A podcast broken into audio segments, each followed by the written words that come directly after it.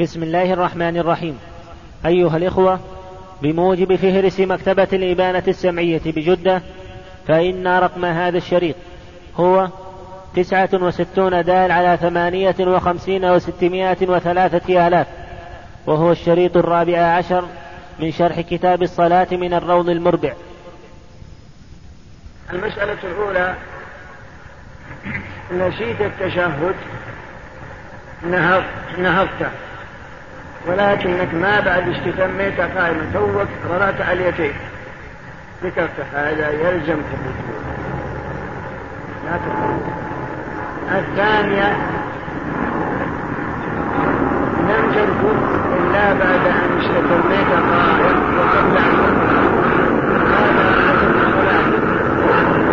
هذا لا بأس لكنه الثالثة لم تذكر أنك تركت التشهد إلا بعد أن شرعت للفاتحة. إذا يحرم الرجوع لأنك تركت واجبا شهوة وقد تلبست بركن. هذا محصل ما ذكره المسلم وغيره.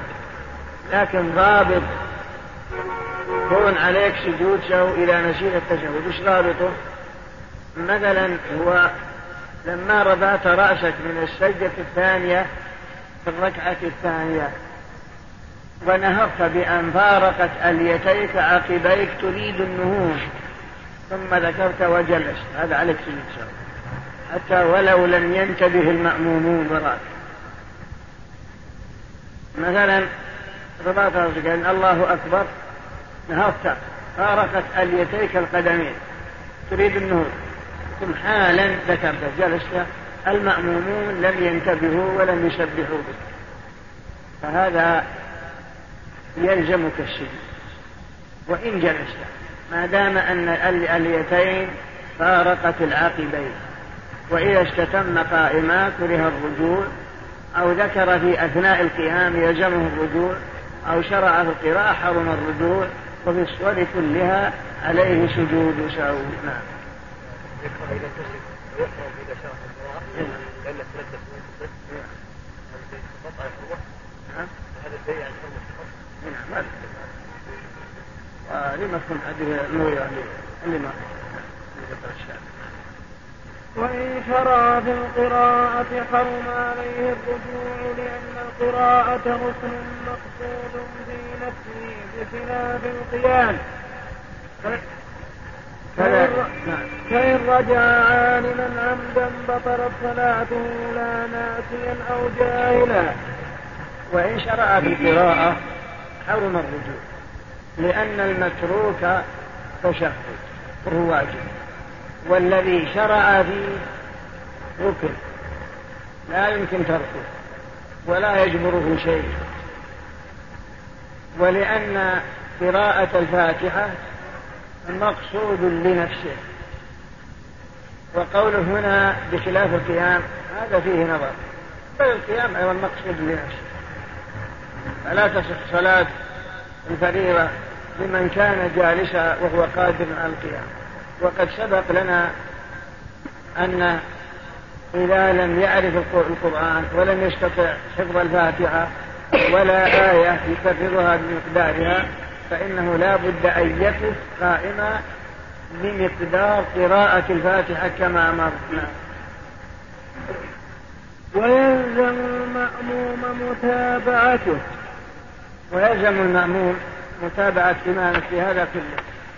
نهض الإمام عن التشهد. أنت ما شئت. يلزم متابعته. إنما جعل الإمام ليؤتم به فلا تختلفوا عليه. لا تقول أنا بجلس وأتشهد بالحق لا. بل عليك متابعة إمامك ولو كنت عالما بأن هذا محل جلوس فلو قلت الإمام قام عن التشهد ماشيا لكن أنا هذا أشهد الحق القيام لا بل متابعتك الإمام أوجب من مجيئك مجيئك للتشهد. مجيئك بالتشهد نعم. وكذا كل واجب. فيرجع إلى تسبيح تسبيح ركوع وسجود قبل اعتداء لا بعده. وكذا كل واجب في حق الإمام. حكم حكم التشهد. فيرجع إلى تسبيح على تفريع فيرجع إلى تسبيح ركوع وسجود قبل الاعتدال لا بعده. معناه مثلا قلت أنت راكع من الآن. ولكن نسيت أن تسبح أن تقول سبحان رب العظيم. لأن سبحان رب العظيم واجب من واجبات الصلاة كما أمر في واجبات الصلاة. ولم تسبح في حالة الركوع صرت غافل ساري وبعد أن نهضت تبي تقوم يعني تبي تعتذر قبل أن تعتذر ذكرتها ارجع وأتي بهذا الواجب. أما إن استتميت قائم وانتصبت فلا. فات محل نعم. نعم.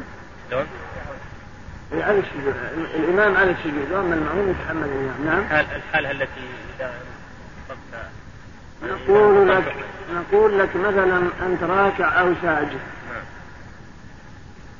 معلوم أن قول سبحان رب الأعلى في السجود وقول سبحان رب العظيم في الركوع واجب. من واجبات الصلاة. لكن لما سجدت مثلا كنت غافل. ما سبحت نهضت تبي تجلس بين السجدتين. في حالة النهوض قبل أن تستتم جالس ذكرت أنك ما سبحت في السجدة. نقول ارجع. واسجد وأتي بالواجب فإن كان أنك استويت جالسا إذا لا ترجع. كذلك أيضا الركوع. لو ركعت ولا سبحت لم تقل سبحان ربي العظيم. وحينما قال الإمام مثلا أو أنت الإمام أو أنت مبرد سمع الله لمن حمده ذكرت أنك ما سبحت قبل أن تنتصر قائم توك في حالة الرفع. ارجع يلزم في الرجوع والاتيان بهذا الواجب هو سبحان ربي العظيم. فإن كان استتميت قائم أو انتصرت جالس من السجدة فهذا لا ترجع بل فات محله عليك سجود السهو إذا كان إمام أو منفرد نعم. نعم. وعليه السجود أي سجود السهو لكل أي كل ما تقدم نعم. ومن شك في عدد الركعات بأن تردد أصل اثنتين أم ثلاثا مثلا أخذ بالأقل لأنه المتيقن ومن شك في عدد الركعات لا يدري هل صلى اثنتين أو واحدة أو ثلاث يأخذ بالأقل. إذا شكيتها اثنتين أو ثلاث اجعلها اثنتين شكيتها أنت ثالثة أو رابعة اجعلها ثالثة. تبني على اليقين. هذا عندهم سواء كان إمام أو منفرد. ومثله الطواف. إذا شكيت هل طفت سبعة أشواط أو ستة؟ اجعلها ستة. أو أن هل أنت الخامس في الطوفة الخامسة أو الطوفة الرابعة تجعلها الرابعة. ومثله السعي بين الصفا والمروة. ومثله رمي الجمار تبني على الأقل لأنه هو المتيقن. أما الإمام فعندهم أنه يبني على اليقين على الأقل يأخذ بالأقل. لكن ذهب الموفق والشارح وشيخ الإسلام ابن تيمية إلى أن الإمام يبني على غالب ظنه. فإذا شكيت أن وأنت إمام هل أنت في الثانية أو الثالثة؟ ابن على غلبة ظنك ولا تبني على اليقين لأن خلفك من ينبهك ولقوله صلى الله عليه وسلم إذا شك أحدكم في صلاته فليتحرى الصواب. فقوله فليتحرى أي أنه يبني على غلبة ظنه. هذا هو اختيار الموفق والشيخ وابن والشارح ابن تيمية. أما المذهب يقول لا بل يبني على اليقين لحديث أبي سعيد. إذا شك أحدكم هل صلى ثنتين أم ثلاثة؟ فليطرح الشك وليبني على ما استيقن الحديث أفضل. الأحاديث كلها صحيحة لا هذا ولا هذا لكن الجمع بينها كلها في مسلم كلها صحيحة.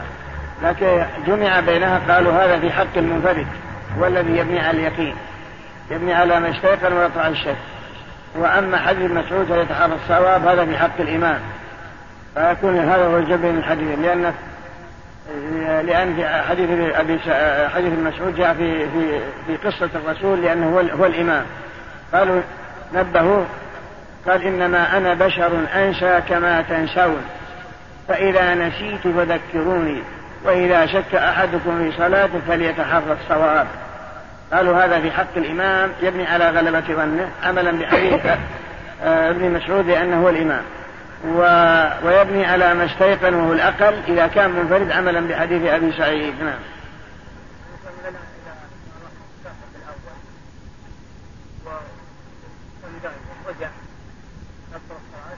لا ما تبقى. يحرم عليه لكن إذا رجعه جاهل أو ناسي ما تبطل تبطل إذا كان متعمد وعالم بالحكم. ولا فرق بين الإمام والمنفرد. ولا يرجع مأموم واحد إلى فعل إمامه. ولا يرجع مأموم واحد إلى فعل إمامه. لأنه مساو له. فمثلا أنت الإمام معك واحد.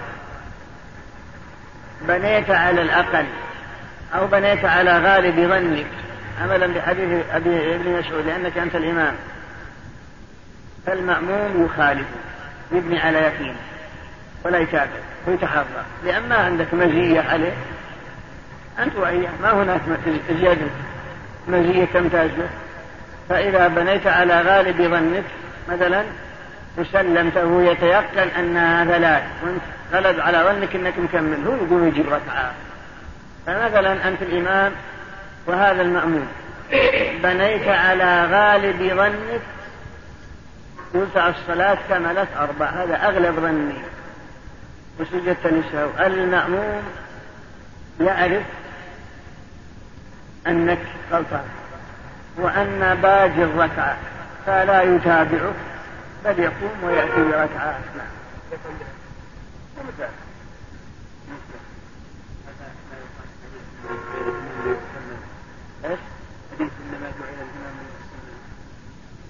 ما يقولون ما ينافي ويعتم به إذا هو متيقن لكن هذا ما دام انه ما عنده يقين وأنا عندي يقين هذا الإمام غلطان ولا عنده مزيد أكثر مني.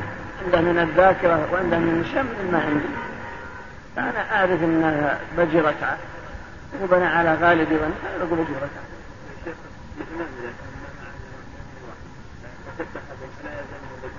لا. كان يعرف ان ان ان المأموم اذا غلطان إلا إذا كان عنده الشك تردد ولا يدري ويتابع. إذا كان أما إذا كان يغلب على ظنه فمو يتابع ولهذا تقدم في أول باب ولم يجزم بصواب نفسه. ومع هذا قال وإن شبع به ثقتان. مفهوم أن إذا لم يشبع به إلا واحد ما يجزم قبول خبره. لابد من اثنين. نعم. إذا كان متأكد أن المأموم لم يخطأ إذا تأكد الإمام مأموم تأكد أن المأموم لا مخطأ الإمام أخطأ ما سبح له ولم يرجع الإمام ها؟ سبح له ولم يرجع الإمام هذا إذا كان على التفصيل الذي مر وإذا سلم يقول جواب ما يقيد ها؟ ما إيش معنى؟ ما الفترة كان واحد لا لا الإمام ما يجوز أنه يرجع إلى قرآن لازم لازم ما تيقن ما يلزم الرجوع القول واحد لو كان عنده يقين عنده الشك ولا يدري شو يسوي. وصدق وثق به. لكن إذا ما وثقت به وأنا أغلب ظني أنه غلطان المأمون ما أقبل لهم عدد حتى يكون قولهم يرجع على قوله قوله انما جعل الامام فاذا كبر فكبر إلى اخر الحديث اليس متابعه الامام في هذه المذكوره بالحديث فقط بل لا يدل على ذلك لا حديث صرح بمعنى الائتمام قال إنما جعل الإمام ليؤتم به فإذا فلا تختلفوا عليه. فإذا كبر فكبروا. ألفا هنا تقتضي الترتيب باتصال. وإذا ركع فاركعوا. وإذا رفع وقال سمع الله لمن حمده فقولوا ربنا ولك الحمد. يعني أن أفعالك مرتبة وقوع مرتب وقوعها عقب أفعال إمامك.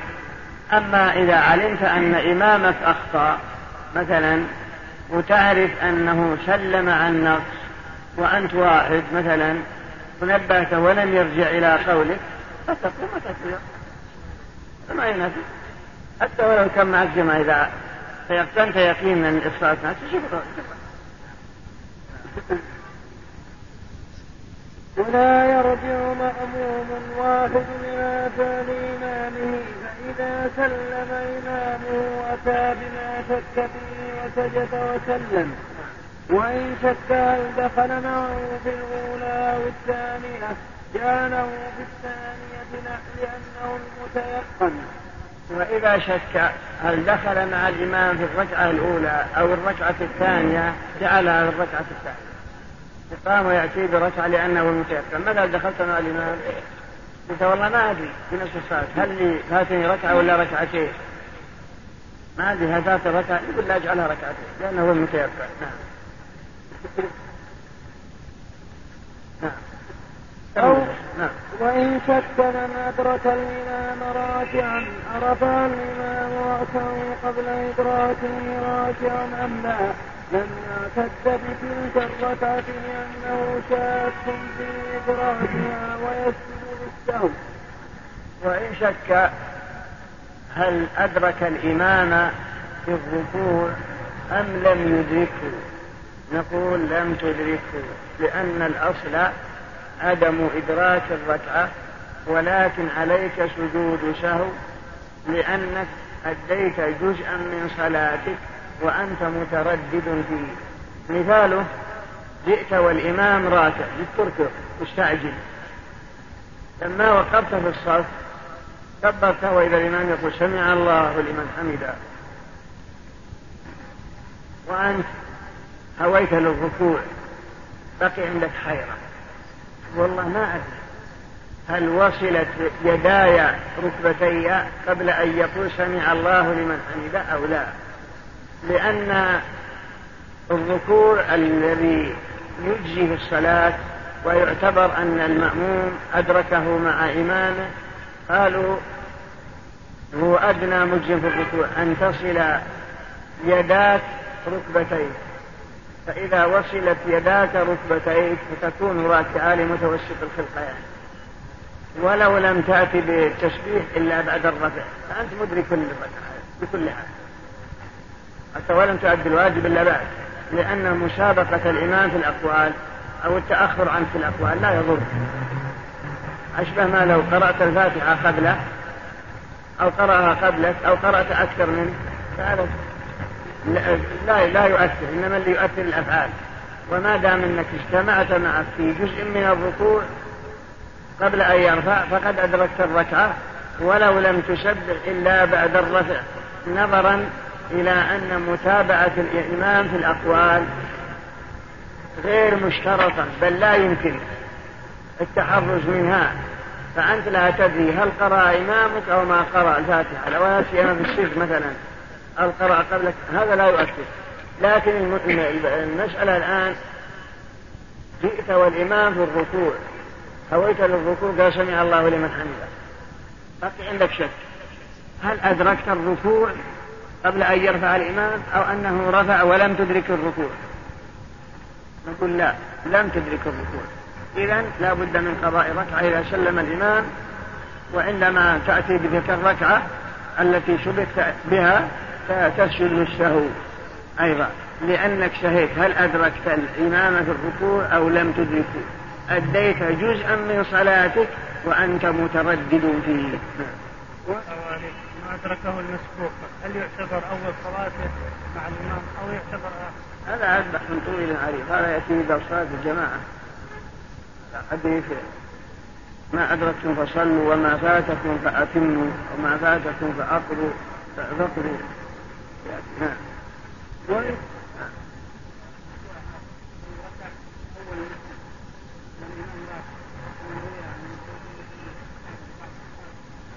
أبي بكر أبي بكر. روح قصة طيبة حيا نوجه؟ نوجه؟ نقول ما, ثبت عن الرسول ولا الرسول ما يحتاج نوجه. أقول ما ثبت عن الرسول ناخذ بالقبول والتسليم ما يحتاج إلى توجيه. نقول له ما ينبغي أن يركع. ما ينبغي أن يركع. قبل يصل لا يركع حتى يقف في الصف. لكن الرسول قال لا زادك الله حسن ولا تعود. ولا تعود إلى أن تركع دون الصف ثم تمشي إلى الصف ولم يأمر بقضاء تلك الركعة. هذا نعم وإن شك المصلي في ترك ركن فكما لو تركه فيأتي به وبما بعده إن لم يكن شرع في قراءة التي بعدها. ومن شك في ترك ركن فكتركه. ما دام أنه شك هل جاء بذلك الركن أو لم يأتي؟ فالقاعدة أن الأصل عدم المجيء بذلك المشكوك به. نعم. فإن شرع في قراءتها صارت بدلا عنها. نعم كما تقدم. نعم. ولا يسجد للسهو لشكه في ترك واجب كتسبيح ركوع ونحوه. نعم. أو لشكه في زيادة إلا إذا شك في الزيادة وقت فعلها لأنه شك في سبب وجوب السجود والأصل عدمه ولا يسجد لشكه في ترك واجب. مثلا شكيت هل شبحت في الركوع أو لم تشبح أو شبحت في السجود أو لم تشبح تقول لا شيء عليه. ما دام أن الشك فالواجب هذا الذي من واجبات الصلاة والمشكوك فيه. وإن قلنا أن الأصل ترك ما شك في فعله. ومع هذا قالوا لا يسجد إيش نقول؟ هذا سؤال نقول هذا خلاف القاعدة. تقدم لنا أن من شك في عدد الركعات أو شك في إدراك الإمام في الركوع أو شك في ترك ركن أو شك فالأصل عدمه ويسجد للشك. وهنا قالوا لا يسجد لشكه في ترك واجب. أما عللنا فيما تقدم قلنا أن الأصل عدمه فنحكم بأنه ما جاء بهذا الواجب إذا عليه سجود سهو هل هذا تناقض؟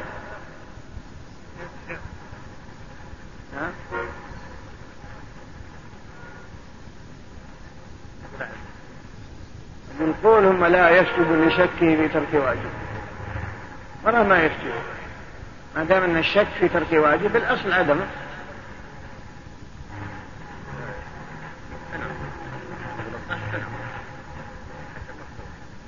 يقول هناك يسجد في ترك واجب وهنا يقول لا يسجد في ترك واجب لا يقول للشك للشك إذا إذا تحقق انه ترك واجب يسجد على كذا يعني الكلام إذا شك في ترك واجب. هل فعله وما فعله؟ كان في مسألة فيها شك. أما إذا ترك واجب يسجد على هذه ما في الكلام.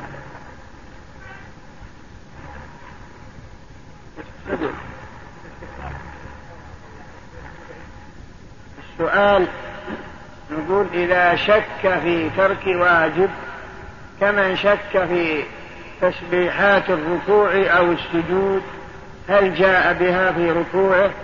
أو جاء وهل جاء بتسبيحات السجود في سجود أو لا؟ عند الشك. قالوا إنه لا يسجد للسهو ونحن نقول ما دام أن الشك الأصل عدمه كما هي القاعدة. ليه ما يكشف؟ الأصل أنه أتى أما نقول في من شك في ترك واجب في ترك ركن فكتركه ومن شك في عدد الركعات يأخذ بالأقل. فرق بين الركن والواجب. لكن هنا أتى بالركوع فالأصل أنه يعني أتى بالتكبير ما جاء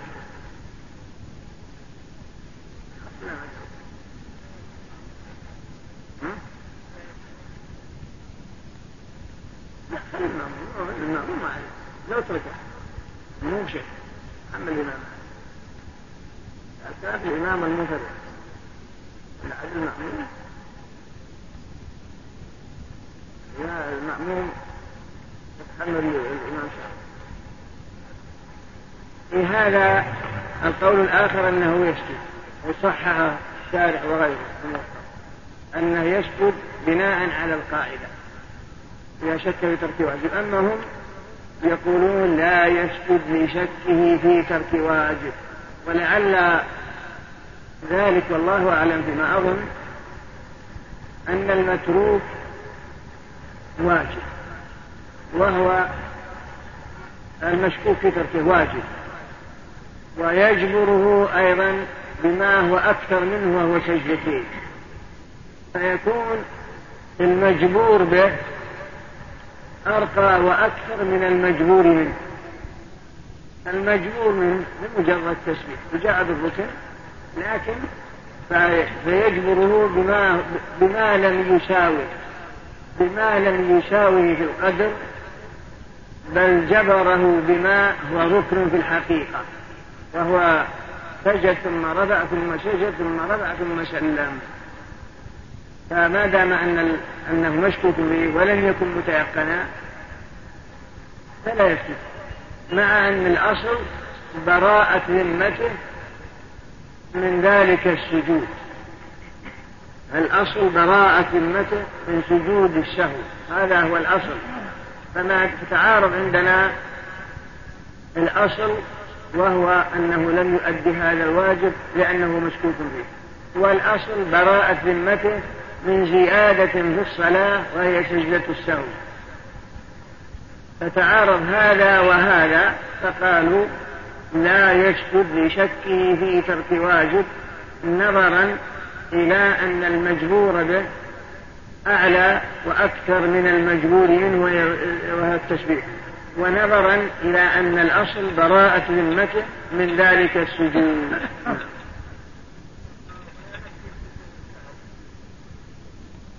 هذا يأتي لا يأتي في آخر الباب إذا كان قريبا يسجد وإن طال الفصل يسجد. نعم. أو بشك في زيادة إلا إذا شك في الزيادة واتبع لأنه شك في سبب وجود السجود والأصل عدمه كذلك إذا شك لا يسجد إذا شك في الزيادة إلا أن يشك فيها وقت الفعل. إن شك فيها وقت الفعل هذا يسجد وإن كان الشك عقب الفعل وعقب الفراغ فلا يلتفت إليه. نعم. نعم.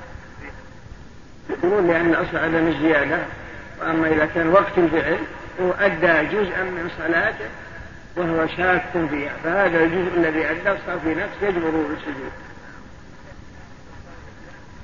لا لا لا ما يتوسل إذا كان عقب الفراغ ما يتوسل لا أثر للشك بعد الفراغ فإن شك في أثناء الركعة الأخيرة أي الرابعة أم خامسة سجد لأنه أدى جزءا من صلاته مترددا في كونه منها. وذلك يضعف النية. كذلك. إذا صار يصلي الركعة الأخيرة ولكن شك. هل هو في الرابعة أو أنها خامسة؟ ما يدري. ذكر رابعة تيقن أنها رابعة قالوا يكتب ولو تيقن زال الشك صليتها كنت الآن في الرابعة قضى عليك شك هل هي رابعة أو خامسة؟ ثم زال الشك وتيقنت أنها رابعة قالوا تسكت لأنك أديت جزءا من صلاتك مشكوكا فيه وهذا الشك يضعف النية حينئذ. لأنه أدى جزءا من صلاته مترددا في كونه منها وذلك يضعف النية ومن شك في عدد الركعات وبنى على اليقين ثم زال شكه وعلم أنه مصيب فيما فعله لم يسجد ومن شك في عدد الركعات وبنى على اليقين ثم زال الشك قالوا لا يسجد فرقا بينه وبين المسألة التي قبلها. فالمسألة التي قبلها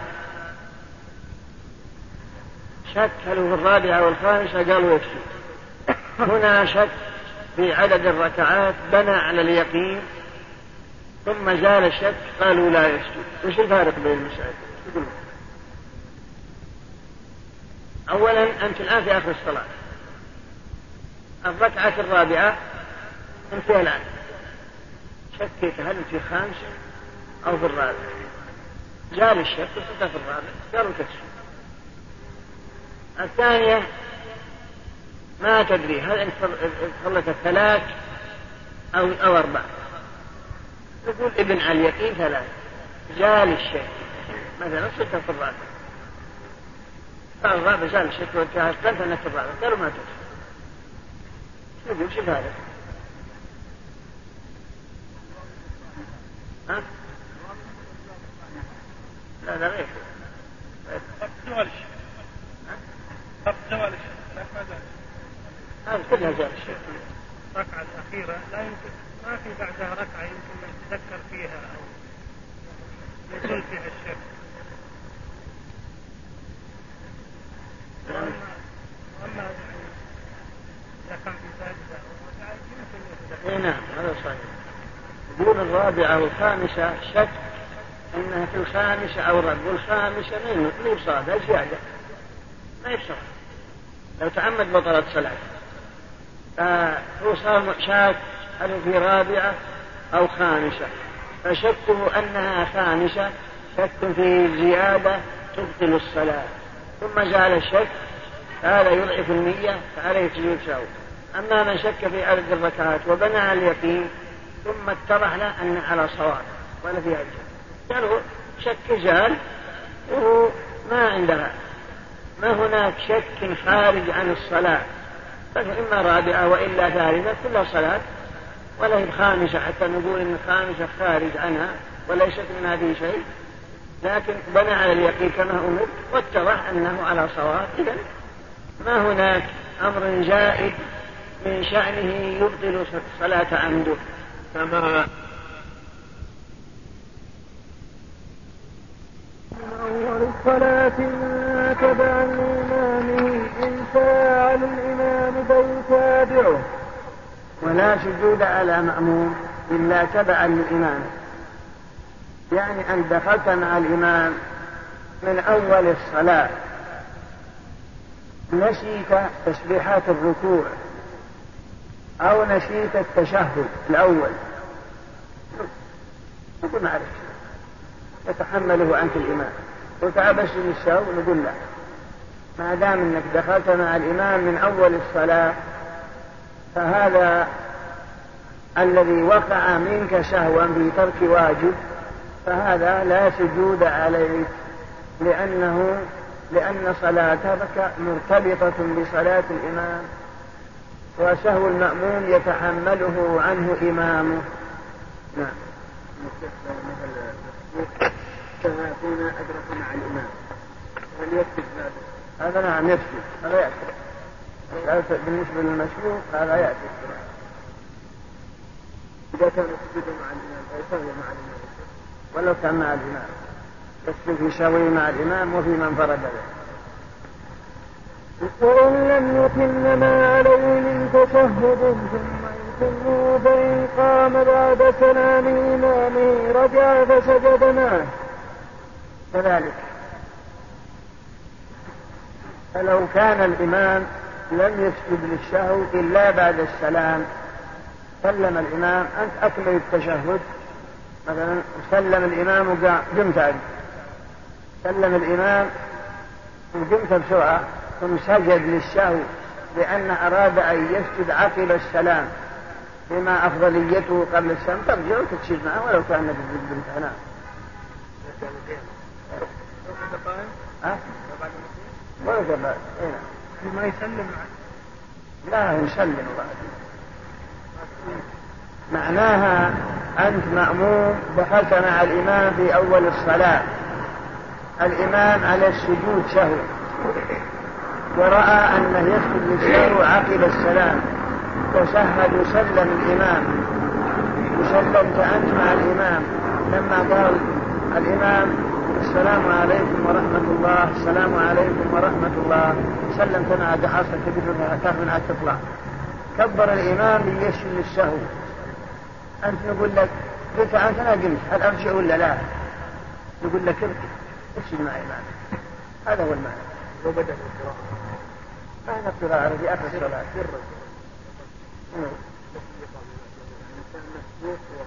لا لا لا لا لا ما يكون المشروط ما يكون إذا كان شرع القراءة لا هذا دخل مع الإمام من أول الصلاة.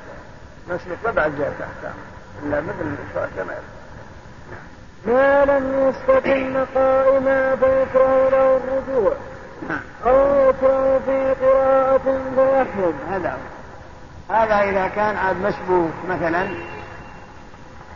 وسلم الإمام ويريد أن يسلم عن نقص أن يسجد السهو بعد السلام وعن فاتك ركعة. بحسب تبي تجيب الركعة. إن كان بعد انتهرت قائمة فارجع وتسجد معه. وإن انتهرت قائمة فلا ترجع. وإن شرعت في القراءة حرم الرجوع. لأنك أنت مشبوه وأنت تقضي ما فاتك. نعم. ويسجد مسبوق ويسجد مسبوق سلم معه سهوا ويسجد مشبوق سلم سلم سلم مع إمامه سهوا مثاله فاتك ركعة أنت ودخلت مع الإمام وأدركت مع الثلاث ركعات. جلس الإمام للتشهد وسلم. قال السلام عليكم ورحمة الله. السلام عليكم ورحمة الله. سلمت معه. ساهي انتبهت هن عليك ركعة قمت تجيب الركعة هل تسجد؟ نقول لك نعم إذا جبت الركعة اسجد للسهو لأنك سلمت مع الإمام وسلامك هذا في غير محله نعم.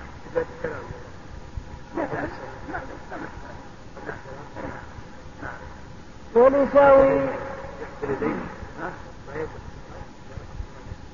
لا هذا هذا سلم سلم سهوا ولا يبني عليه ركعة. سلم مع الإمام سهوا وأنا أرى أن جميع سجود السهو يكون قبل السلام.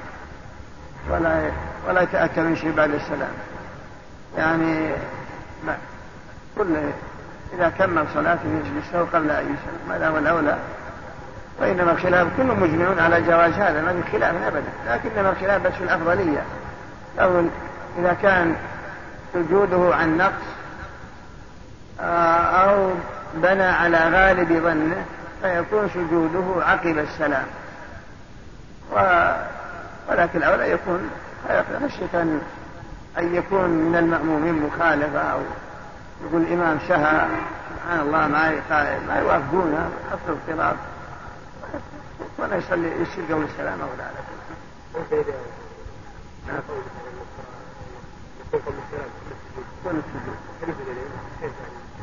ما في ما ما في ما ينافي ما في ما ينافي هذا اليدين الرسول ما فيه إن المعروف إنه قام وصلى ركعتين وسجد للسهو وسجد للسهو قبل أن يسلم. إلا أنه جاء في بعض الروايات أنه سلم ثم سجد. هذا في بعض الروايات أبو مسلم. وبعضها ان السجد قبل أن يسلم. كما في روايه في روايه أظن في البخاري وفي بعض طرق الروايات إذا بعد لا أعرف ثم انتهيت سلمت على يميني أتم التسليم والمسجد واسجد بعد لا ما لا سلم لا واحد لا اسجد اسجد بعد ما سلم واحد هنا لا لا من حين تذكر وتسجد ان شاء الله نعم ومن زاد في الصلاة بعد لكن لا قبل ان يسلم الاحسن قبل ان يسلم ولو كانت زيادة ولو كان زياده وهو الخلاف كله في الافضليه ثم أيضا اللي قالوا بالأفضلية اختلفوا لأن بعضهم يقول الذي يسجد عقب السلام هو إذا كان سجوده للسهو عن نقص أو أنه بنى على غالب ظنه. وبعضهم يقول إذا كان هناك زيادة وبعضهم يقول إذا كان السجود عقب السلام فيجلس في التشهد ويقرأ التشهد ويتورك ثم يسجد ثم يسلم. في حديث عمران بن حسين عند أبي داود. هذه خلاف كيفية. نعم.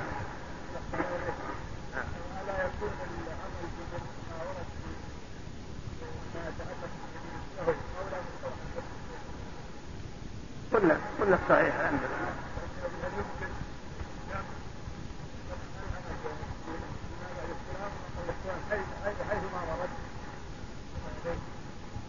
هو اللي ورد لكن اللي ورد معروف. لكن الخلاف فيما يقاس على ما ورد.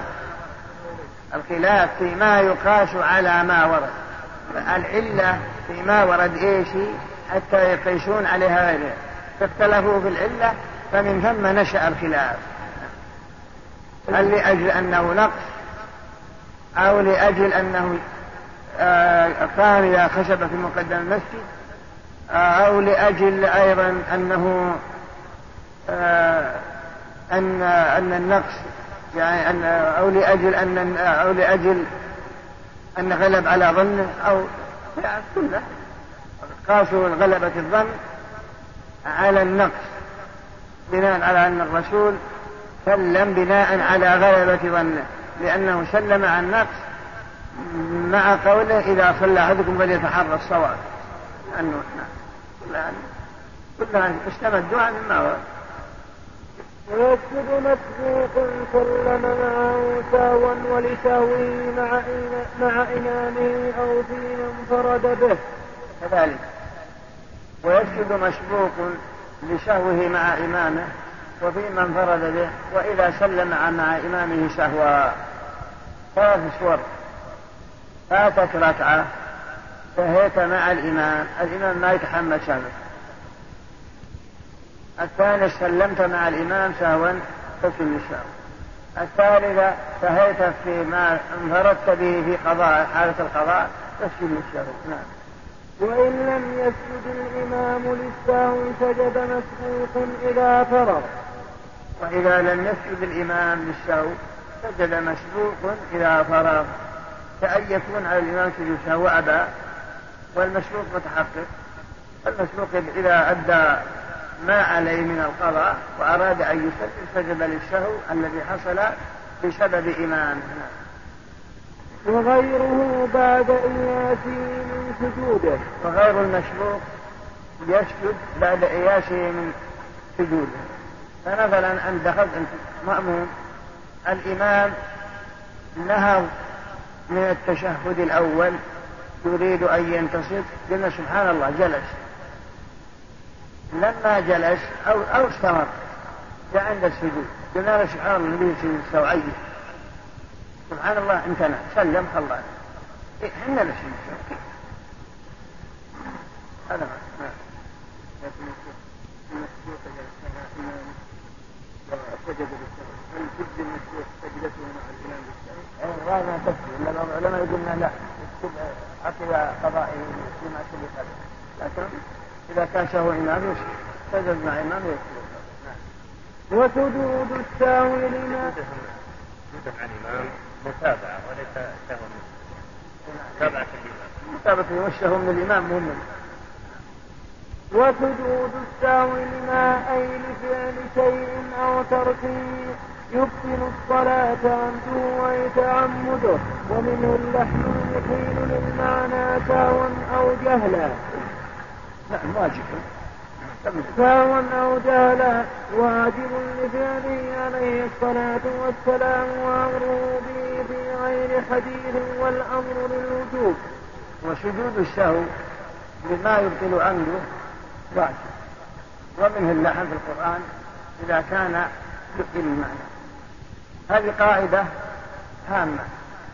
كل ما يبطل عمده تركه شيئا نسيانا يجب له السجود فمثلا ترك التشهد لو تركه عمدا قلنا بطلت نقول إذا تركه سوا يتعين السجود لو ترك تسبيحات الركوع عمدا نقول بطلت ترك التكبيرات عمدا بطلت ترك سمع الله لمن حمد عمدا بطلت ترك ربنا ولك الحمد عمدا بطلت فإذا ترك شيئا من ذلك سهوا فإنه يسجد للسهو هذا معناه وسجود السهو لما يبطل عمده في الصلاة إذا تركه سهوا فسجود السهو لأجله واجب.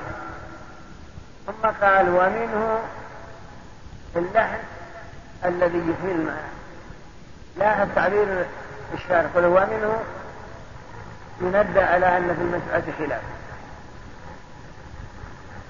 يعني إذا كان لحنه يحيل المعنى فيشمل الشام مش مثل لو قال مثلا لو قرأ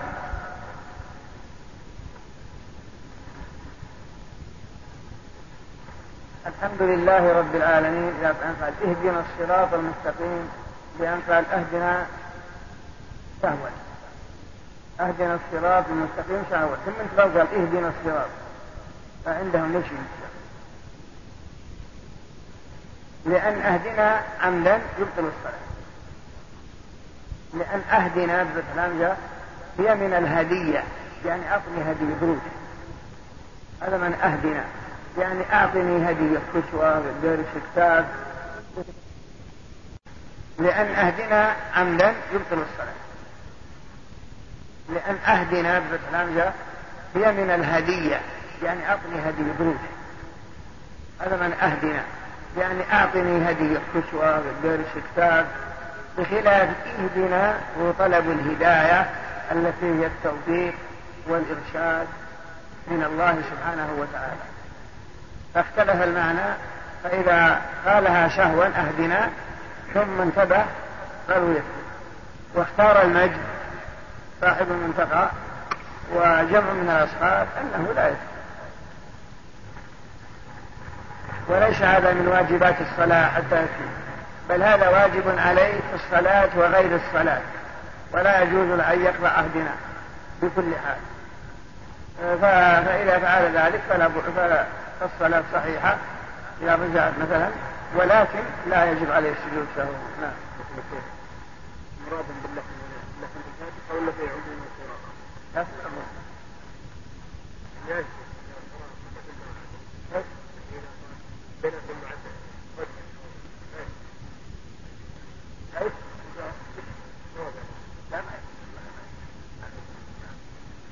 وما لا يب وما لا يبطل عمده كترك السنن وزيادة قول مشروع غير السلام في غير موضعه لا يجب له السجود بل يسن بالتالي. وما لا يبطل عمده لا يشفع له سجود. كالسنن ملء السماوات وملء الأرض. ما زاد على رب الظل مرة. وبقية السنن القولية والفعلية التي مر بيانها. نعم. وتبطل الصلاة بتعمده بتعمده ترك سجود سهو واجب.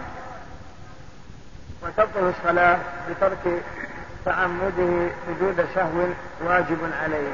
إذا لم يسجد بطل الصلاة. فمثلا وجب عليه أن يسجد لتركه واجب. الناس يسجد أي وتبطل الصلاة بتعمده ترك سجود سهو واجب أفضليته قبل السلام فقط.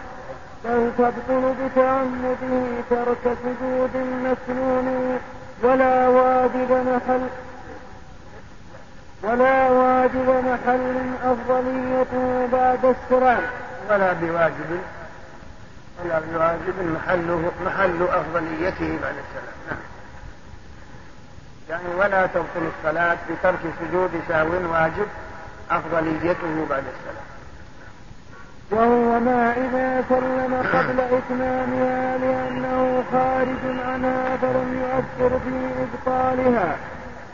قالوا وترك سجود الشهو إذا كانت أفضليته قبل السلام وتركه عمدا بطلت وإن كانت أفضليته بعد السلام وهو عندهم إذا سلم عن نقص أو بناء على غلبة الظن وتركه وقلنا إن أفضليته قبل السلام هذا لا تبطل به الصلاة ولو تركه عمدا نعم وعلم من قوله أفضليته أي أن كونه قبل السلام أو بعده ندب الذنوب بالأحاديث بكل من الأمرين. يعني أن السجود قبل السلام أو بعده يكون من باب الندب لأن الأحاديث وردت بهذا وهذا. فلو سجد قبل السلام فيما أفضليته بعد السلام لا مانع. أو سجد بعد السلام فيما أفضليته قبل السلام فكذلك لأن الأحاديث وردت في هذا وهذا. لكن كون قبل السلام أو لا لكن هنا سؤال. قد يقع. قد يقع. إذا كان الإمام فقيه سلم عن نفسه شبه وجاب الناس كمل الصلاة وسلم. يريد أن يسلم نفسه عقب السلام. يقول إن هذا أفضل. قال السلام عليكم ورحمة الله. نبهه المأمومين أن يسلم معه؟ وبعضهم سلم وسجد للسهو المأمومون خالفوا البعض سلم معه والبعض لم يسلم. وسلوا معه.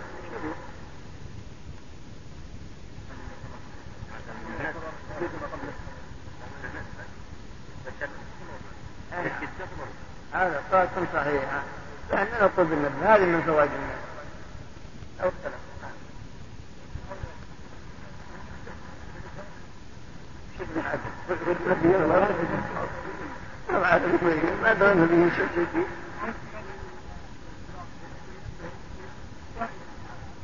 ما في المهم عاد عدد معين يجيك ناس ما بقي لكن يجيك ناس حضروا. وإن نسيوا وإن نسيوا أي سجود السهو الذي محله قبل السلام وسلم ثم ذكر سجد وجوبا إن قرب زمنه. وإن شرع في صلاة أخرى فإذا سلم وإن طال الفصل عرفا أو أحدث أو خرج من المسجد لم يسجد وصحت صلاته. كذلك. وما كان أفضليته قبل السلام. فلو سلم ناسيا أن عليه سجود سهو ثم ذكر قريبا أقبل القبلة وسجد ولا شيء عليه. أو مثلا خرجوا ولم يطل الفصل رجعوا وسجدوا. وأما إذا طال الفصل ولا أمكن فصلاتهم صحيحة.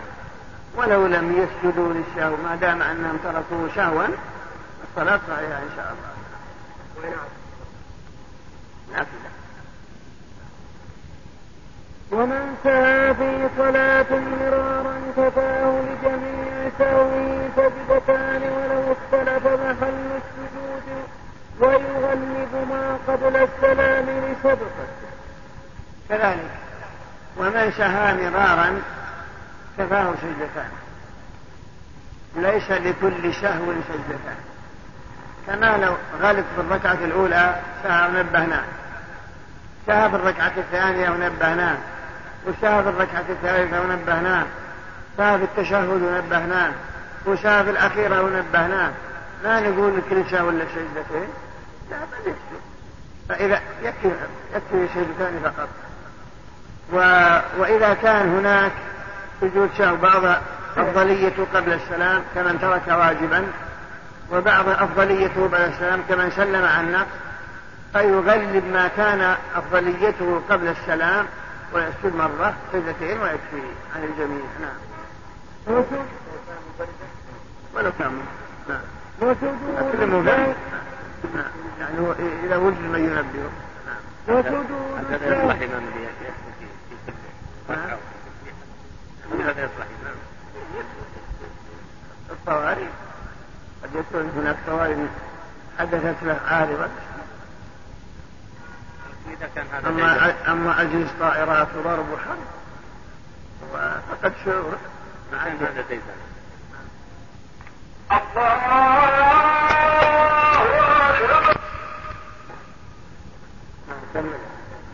وسجود السهو وما يقال فيه وفي الرفع كسجود قلب الصلاة. فإن سجد قبل السلام أتى به بعد براء التشهد وسلم عقبه وإن أتى به بعد السلام جلس بعده مفترشا للثانية ومتوسطا نعم. نعم في ثنائي لا ما عندي جلس بعده مفترشا في ثنائيها ومتوركا في غيرها وتشهد وجوبا وتشهد وجوبا التشهد الأخير ثم يسلم لأنه في حكم المستقيم في نفسه كذلك. وسجود الشهو وما يقال به كسجدة صلب الصلاة. يعني سجدة الشهو تقول الله أكبر سبحان رب الأعلى سبحان رب الأعلى. وبين سجدين رب لي شرعا بشرع هذا هذا نعم.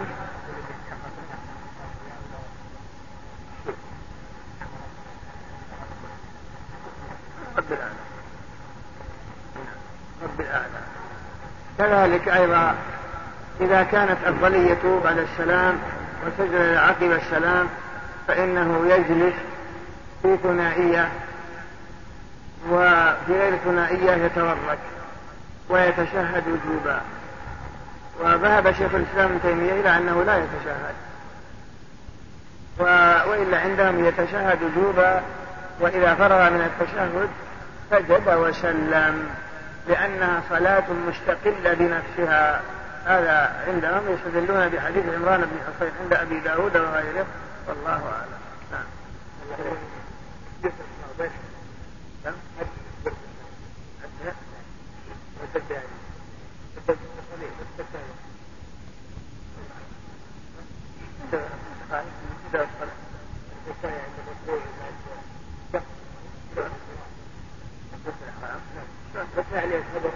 يتخرج والإمام يقرأ هل يكبر معه ويورع هل يعتبر من الاستقامة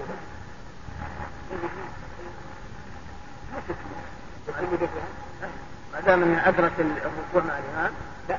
بس الإمام. الأولى المكبر يعتبر من الاستقامة ولا المهم إذا أدرك الإمام المهم ما يعتبر مشروع. هذا لا. ما يعتبر مشروع.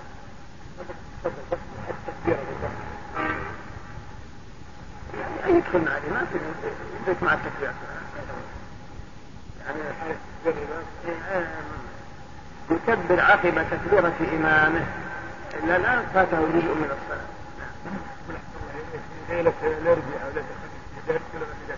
لا أظن انتهينا إن شاء الله. وقت ثاني. للعلم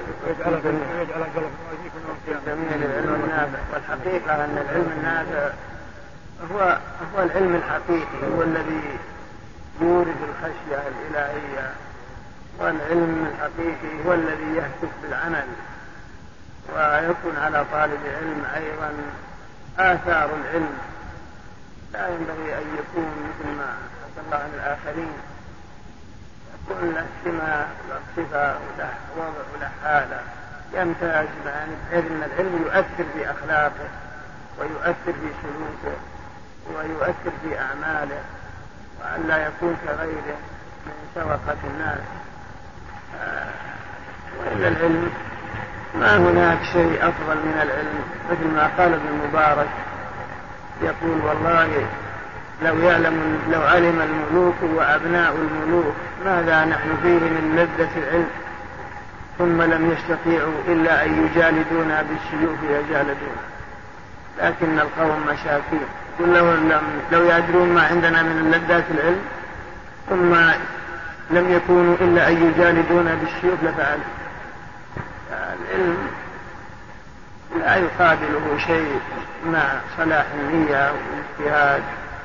لا يقابل الشيء أبدا. لو لم يرد في فضله.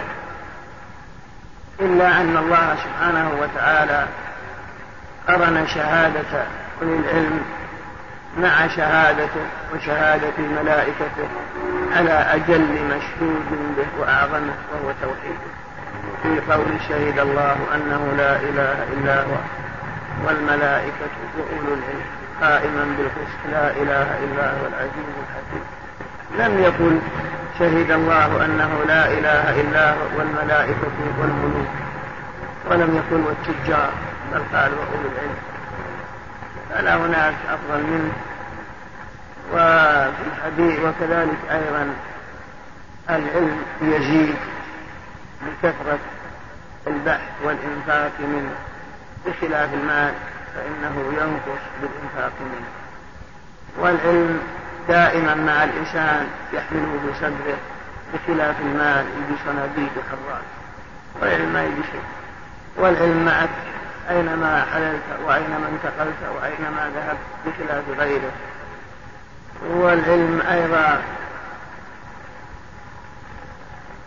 لا تخشى عليه نفس ولا شيطان يأخذه منك.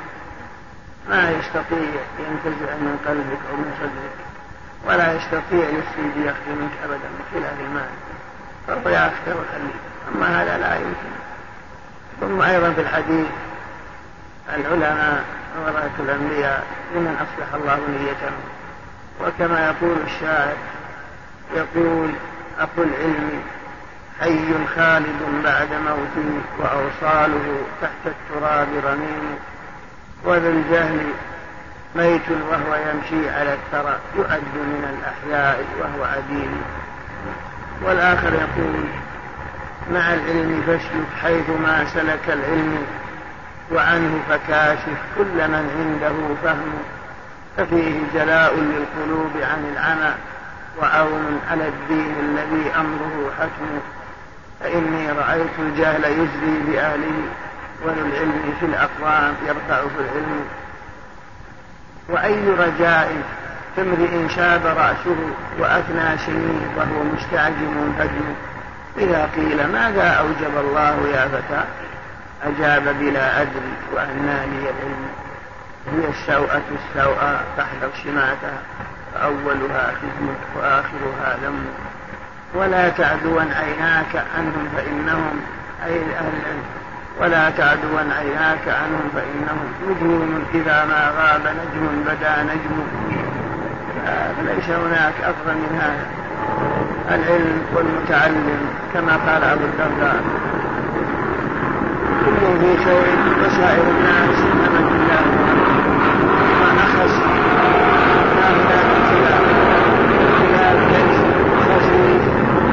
ما هناك الرسول قال العائد هبته كالكلب يقيه في كيه ما هناك شيء يعود كيه الا الكلب؟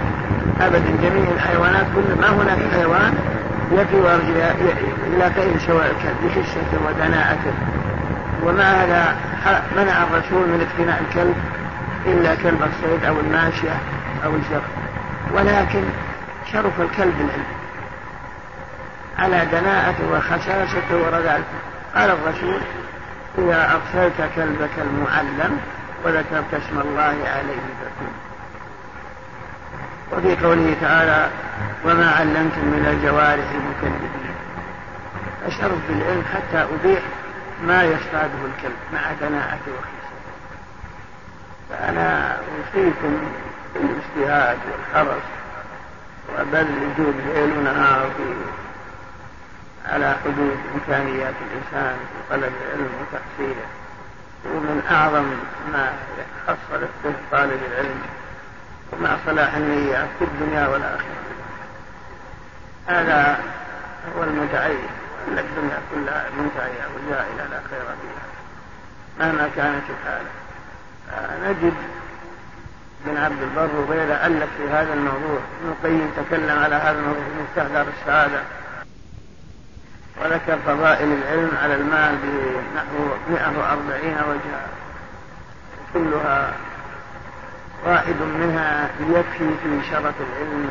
لكن كون الإنسان يضيع وقته في شبه لنا في مجالس تضيع عليه أوقاته أنفس ما عند الإنسان وقته. كونه يضيعها في مجالس له أو أشياء لا خير فيها يفوت الفرص. هذا من الابتلاء والامتحان. فلا ينبغي الإنسان أن يفوت الفرصة بل عليه يحفظ ويطالع ولا سيما غير القرآن وكتاب الله. إذا كان الإنسان قارئ ولا عنده عمل يشتغل بكتاب الله. لأن الله ييسر له حفظه. عن ظهر قلب فإن من أجل الطاعات وأعظم القربات. وفي من العلوم ما لا يعلمها إلا الله سبحانه وتعالى. وهو يؤثر حفظ القرآن يؤثر على الإنسان في دينه وفي قلبه وفي أخلاقه وفي سلوكه وفي حالته. فتجد حفاظ القرآن إذا تأملت وضعهم تجد لهم حالة وهيئة وصفة ليست كغيره لغيرهم من الآخرين ممن لم يحفظ القرآن. فينبغي الإنسان يشتغل بحفظ القرآن في الوقت الذي لم يتمكن فيه مثلا من طلب العلم أو من لم يتيسر من يساعد على مثل هذا لا يصبر وقت في حفظ كتاب الله. والله يوفق الجميع للعمل بما يريد. العلم النافع والعمل نعم أما الآن فنترككم مع مجلس آخر من هذا الشرح. باب صلاة التطوع. آكدها كسوف ثم استسقاء ثم تراويح ثم وتر يفعل بين العشاء والفجر. وأقله ركعة وأكثره إحدى عشرة مثنى مثنى. ويوتر بواحدة وإن أوتر بخمس أو سبع لم يجلس إلا في آخرها. وبتسع يجلس عقب الثامنة ويتشهد ولا يسلم. ثم يصلي التاسعة ويتشهد ويسلم. بسم الله الرحمن الرحيم.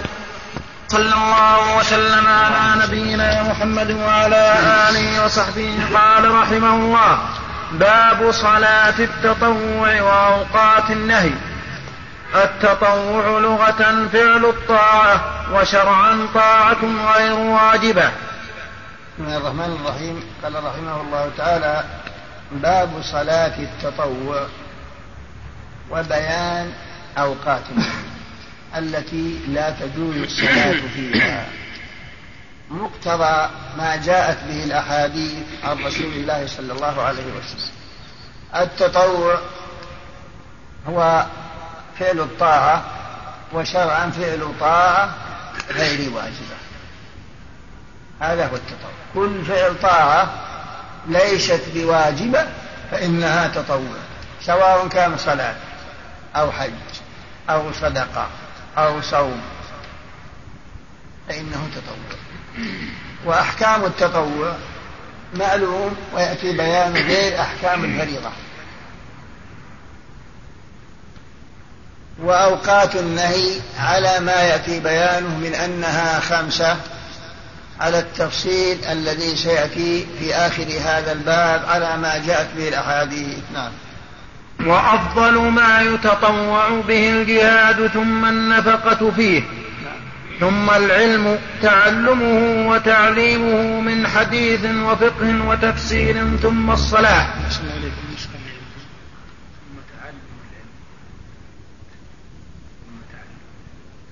عندنا ثم العلم تعليمه تعلمه وتعليمه. مشتقي كلها. هذا تفاوت. المعنى أفضل التطوع الجهاد في سبيل الله ثم النفقة فيه. فالله سبحانه وتعالى ذكر الجهاد في القرآن في آيات كثيرة لو لم يرد في فضله إلا قوله إن الله اشترى من المؤمنين أنفسهم وأموالهم بأن لهم الجنة يقاتلون في سبيل الله إلى آخر الآية. فالله هو المشتري. والسلعة الجنة. الثمن الثمن الجنة. والمبيع النفس. ثم أكد هذا البيع والشراء بقوله وعدا عليه حقا في التوراة والإنجيل والقرآن. ثم نفق فيه بحديث من جهز غازيا فقد غزا.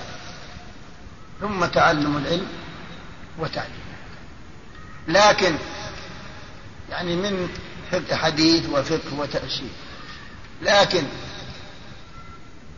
قد يكون العلم أفضل من الجهاد في حق بعض الناس. كما قرره شيخ الإسلام وغيره وهو أن العلم إذا كان الإنسان عنده فهم. قال ما معناه أن الإنسان إذا كان عنده فهم؟ وهو قابل للتعلم فهو أفضل من الجهاد من نوافل الجهاد. لأنه يخرج بنفسه من بالعلم من ظلمات الجهل إلى نور العلم ولأنه ينفع غيره. ويبصر غيره وينير للناس الطريق المستقيم. أما الجهاد فلا بأس ولأجل أن تكون كلمة الله هي العليا لكن العلم واستمداد منافع العلم أكثر من الجهاد. ثم قال إلا إذا كان الإنسان فهذا العلم في حقه أفضل. إلا إذا لم يكن عنده فهم وعنده قوة وشجاعة وشهامة فالجهاد في حقه أفضل ففرقا بين من عنده فهم وقابلية للتعليم والتعلم وبين من لم يكن عنده شيء من ذلك بل عنده شجاعة وشهامة وبطولة. ثم العلم لا شك أنه من أفضل الطاعات وأجل القربات ولا سيما العلم الشرعي وهو كتاب الله وما دار حوله من علوم القرآن من تفسير وغيره وتدبر وعلم الحديث والفقه والآلة علم الآلة التي تتوصل بها إلى معرفة السنة ومعرفة أقوال أهل العلم كاللغة العربية فإنها ليست غاية بل هي وسيلة. ولهذا قال العلماء في تعريف النحو مثلا فإذا قلنا لك ما تعريف؟ تقول علم بأصول يتوصل بها إلى معرفة أحوال أواخر الكلم إعرابا وبناء ولأجل صيانة اللسان هذا ثمرته. ثمرته صيانة اللسان عن الخطأ في كلام الله وكلام رسوله وكلام أهل العلم وأمر ثاني وهو استخراج المعاني. فثمرة النحو مثلا نقول ثمرته وفائدته هو أن هو صيانة اللسان عن الخطأ في كلام الله وكلام رسوله وكلام أهل العلم واستخراج المعاني. فأصبح فرض كفاية حينئذ. لأنك بمعرفته تتوصل إلى فهم القرآن وفهم السنة وفهم الفقه واستنباط الأحكام من دلائلها القرآن والسنة. يعينك على المعاني. والعلم في الجملة لا شك أن أفضل ما يتقرب به العبد إلى الله هو العلم. وقد بسط جمع من العلماء منهم ابن القيم فضل العلم على المال بنحو مئة وأربعين وجها. وذلك أن العلم الرب سبحانه وتعالى قرن شهادة العلماء مع شهادته وشهادة ملائكته على أجل مشهود عليه وهو التوحيد. في قول شهد الله أنه لا إله إلا هو والملائكة وأولو العلم. ولم يقل شهد الله أنه لا إله إلا هو والملائكة والتجار ولا الملوك بل قال العلم. لو لم يرد في فضل العلم إلا هذه الآية لكان كافيا. ووردت وقال قال قل هل يستوي الذين يعلمون والذين لا يعلمون. يرفع الله الذين آمنوا منكم والذين أوتوا العلم درجات. حتى الكلب مع دناءته وخشته من على سائر الحيوان شرف على أمثاله ونظرائه بالعلم. قال صلى الله عليه وسلم إذا أرسلت كلبك المعلم وذكرت اسم الله عليه فكل فدل على أنك لو أرسلت كلبا غير معلم لا يباح صيده وكما في الآية مكلبين تعلمونهم مما علمكم. الله ثم أيضا جاءت نصوص كثيرة كلها تدل على فضل العلم. العلماء ورثة الأنبياء فإن الأنبياء لم يورثوا دينارا ولا درهما وإنما ورثوا العلم. فمن أخذه أخذه بحظ وافر. وكذلك شرف العلم على المال بأمور منها أن العلم يجيد بالإنفاق منه. كلما أنفقت من علمك جاد ورشح بخلاف المال إذا أنفقت منه ينقص. ثانيا العلم معك دائما. في سفرك وحضرك وفي أي حالة تكون بخلاف المال. ثالثا المال يحتاج إلى حارس وإلى صناديق. العلم لا يحتاج إلى شيء من هذا بل هو في صديق رابعا المال تخشى عليه من السلطان ومن اللصوص. العلم لا يمكن أن أحدا ينتزعه من قلبك.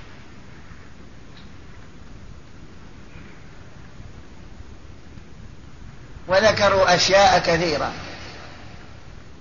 وما زال العلماء في أشعارهم يذكرون فضل العلم ويحثون أولادهم على تعلم العلم. كما قيل أخو العلم حي خالد بعد موته وأوصاله تحت التراب رميم وذو الجهل ميت وهو يمشي على الثرى يعد من الأحياء وهو عديم. المعنى أن العالم من كان عنده علم فهو حي وإن تقطعت أوصاله وصار رميما بل يذكر ويدعى له ويقرأ في كتبه وفي فتاويه وفي وإن لم يكن له شيء من ذلك فبما أوجده في الأمة من تلاميذ والتلاميذ أوجدوا لهم تلاميذ فهو شريك لهم في الأجر. فهو باقي. والجاهل وإن كان رئيسا أو كبيرا أو لا مال وهو ميت الحقيقة وإن كان يمشي على الأرض. والآخر يقول مع العلم فاسلك حيث ما سلك العلم وعنه فكاشف كل من عنده فهم ففيه جلاء للقلوب عن العمى وعون على الدين الذي أمره حتم. فإني رأيت الجهل يجري بأهله وذو, وذو العلم في الأقوام يرفعه العلم. وأي رجاء في امرئ شاب رأسه وأفنى سني وهو مستعجم فدم لا خير إذا قيل ماذا أوجب الله يا فتى أجاب بلا أدري وأنى لي العلم. إلى أن قال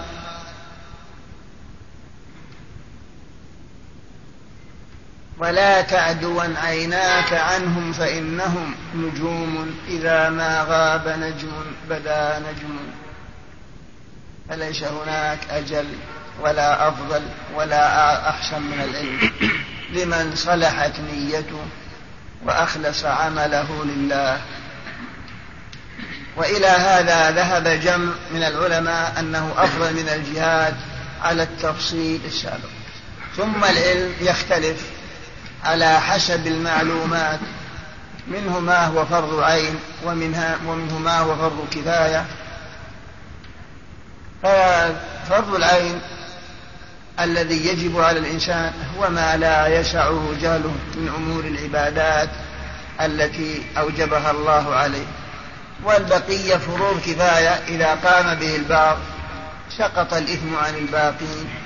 كالفقه مثلا فلا يجب أن يتعلمه كل أحد إلا ما يتعلق بأمور عبادته لكن البيع والشراء والمعاملات والشركات والخيار والربا بنوعيه والسلم والوكالة والأوقاف إلى آخره هذا تعلم فرض كفاية. وكذلك بقية العلوم التي هي وسيلة إلى هذا كلها فرض كفاية. كعلم النحو وما شاكله كما هو معروف نعم. ثم الصلاة وآكدها كسوف ثم استسقاء لأنه صلى الله عليه وسلم لم ينقل عنه أنه ترك صلاة الكسوف عند وجود سببها بخلاف الاستسقاء فإنه كان يستسقي تارة ويترك أخرى. آكدها كسوف. يعني ثم الصلاة وآكد الصلاة الكسوف فإنها تطوع صلاة الكسوف ولكنها مؤكدة. حتى قال ابن القيم في كتاب الصلاة أن القول بوجوبها قوي. وإن كان جمهور العلماء على أنها سنة لكنه يقول القول بوجوب صلاة الكسوف قوي.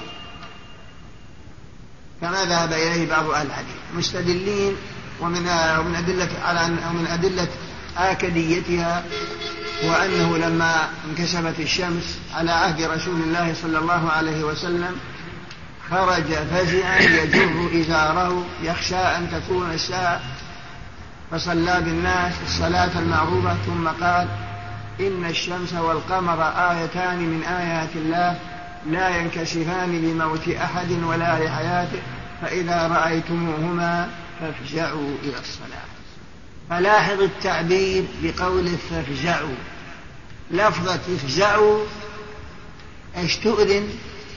تؤذن بالمبادرة والسرعة إلى إقامة صلاة الكسوف ولم يقل إذا رأيتموهما فصلوا بل قال افزعوا إلى الصلاة.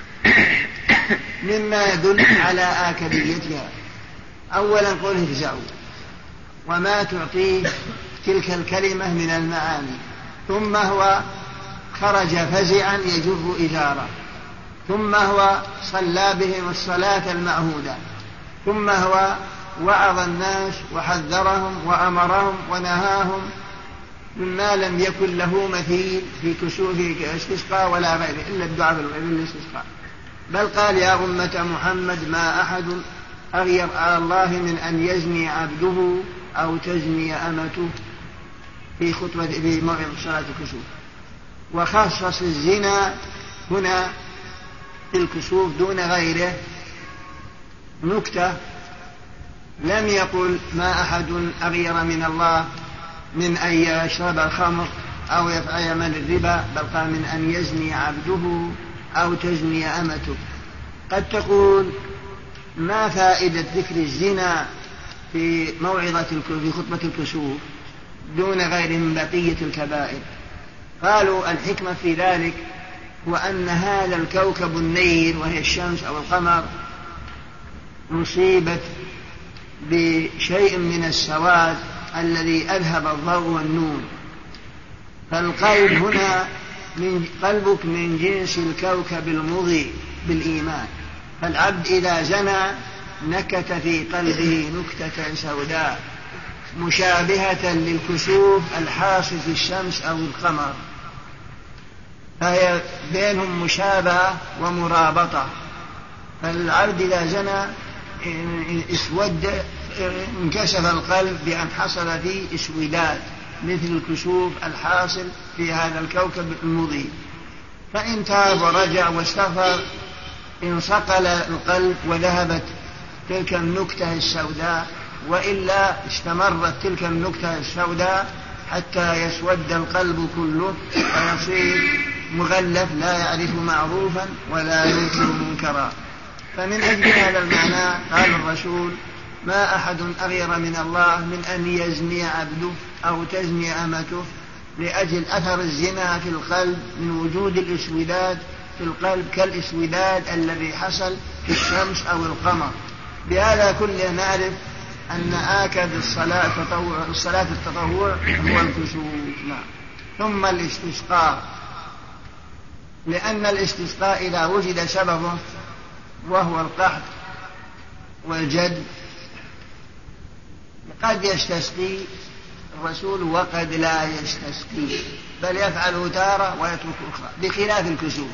لهذا قالوا إن الكسوف آكد وكما قلنا إن ابن القيم دان لصلاة الكسوف الوجوب لأنه واجبة بدليل ما فهم من الحديث المشار إليه. نعم. ثم تراويح.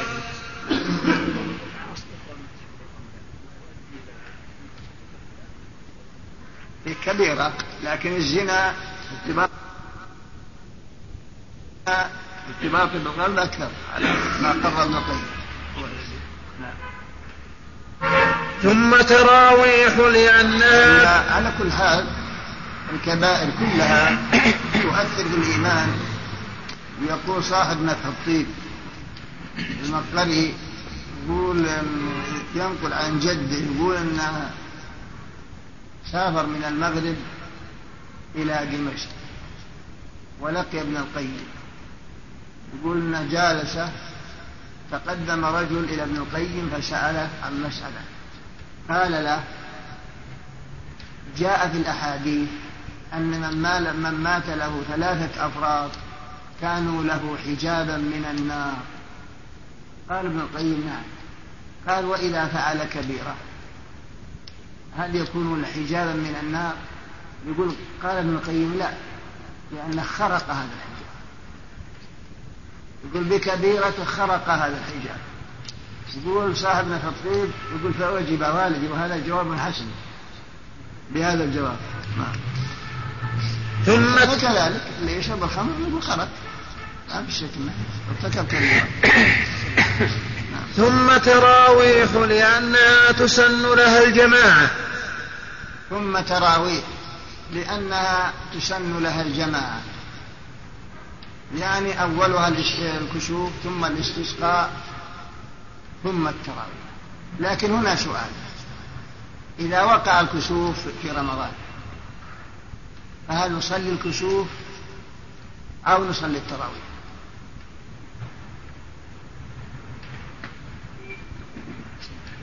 نعم.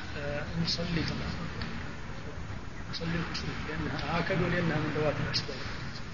وذوات الأسباب مربوطة بالأسباب إيش تقولون؟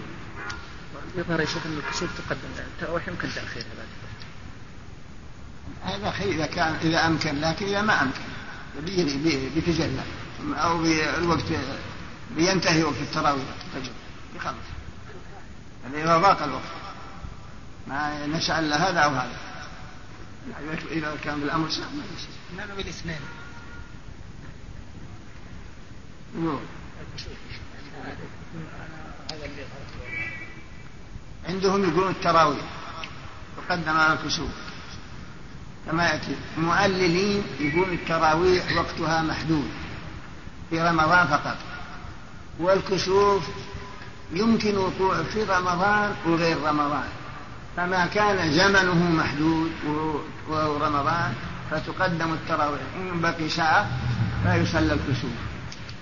لأن الكسوف يقع في السنة كلها. أما رمضان أما التراويح فلا يقع إلا في ظرف معين من السنة فيفوت هذا وسيأتي نعم. يترجع عندك. والله هذا كلام. نعم. الكسوف ليس إيش؟ الكسوف آكد. هو آكد لكن عندهم إذا وجد في رمضان هذا إذا وجد في رمضان فالتراويح آكد نظرا إلى أن زمنها محدود ولهذا يقولون إن المفضول إذا كان زمنه محدود يكون أفضل من الفاضل. مثاله قراءة القرآن. هي من أجل القرآن وأعظم القربات.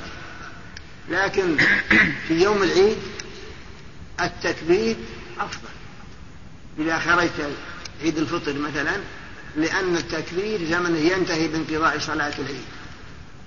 فإذا جلست يوم العيد هل الأولى تقرأ القرآن أو تكبر؟ والقرآن أفضل.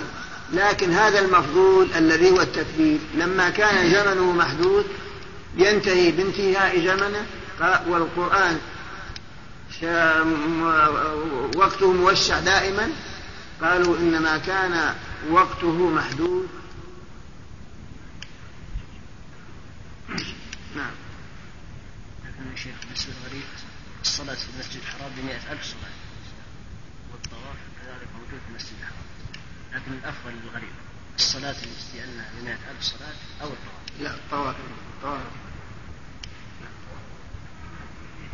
ثم وتر لأنه تسن له الجماعة بعد التراويح وهو سنة مؤكدة روي عن الإمام أحمد. من ترك الوتر عمدا فهو رجل سوء لا ينبغي أن تقبل له شهادة.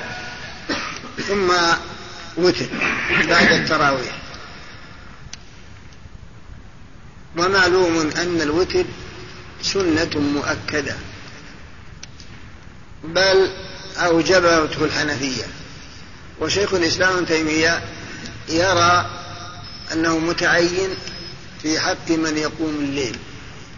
والحاصل أن السنة مؤكدة بكل حال أما الوجوب ليس بواجب بكل حال. وخمس صلوات كتبهن الله. وإن, وإن ذهبت الحنفية إلى شيء من هذا. وقد قال الإمام أحمد ما معناه أن المداوم على ترك الوتر؟ إنه رجل سوء. ينبغي أن لا تقبل شهادته. والأحاديث في الحث على الوتر والترغيب فيه ولا سيما أهل القرآن كما في خبر علي أوتروا يا أهل القرآن فإن الله وتر يحب الوتر في هذا الحديث في هذا معناه كثيرة نعم. وليس بواجب. نعم. يفعل بين صلاة العشاء نعم. وبطلوع الفجر. وبطلوع لا لا. عندكم وطلوع؟ عندنا النسخة اللي عندنا وطلوع. ما بين صلاة العشاء وطلوع الفجر. وبطلوع. يفعل بين صلاة العشاء وطلوع الفجر فوقته من صلاة العشاء ولو مجموعة مع المغرب تقديما إلى طلوع الفجر. هذا وقته فوقت الوتر من حين تنقضي صلاة العشاء ولو كانت مجموعة مع المغرب للمسافر أو المريض الذي يباح له الجمع.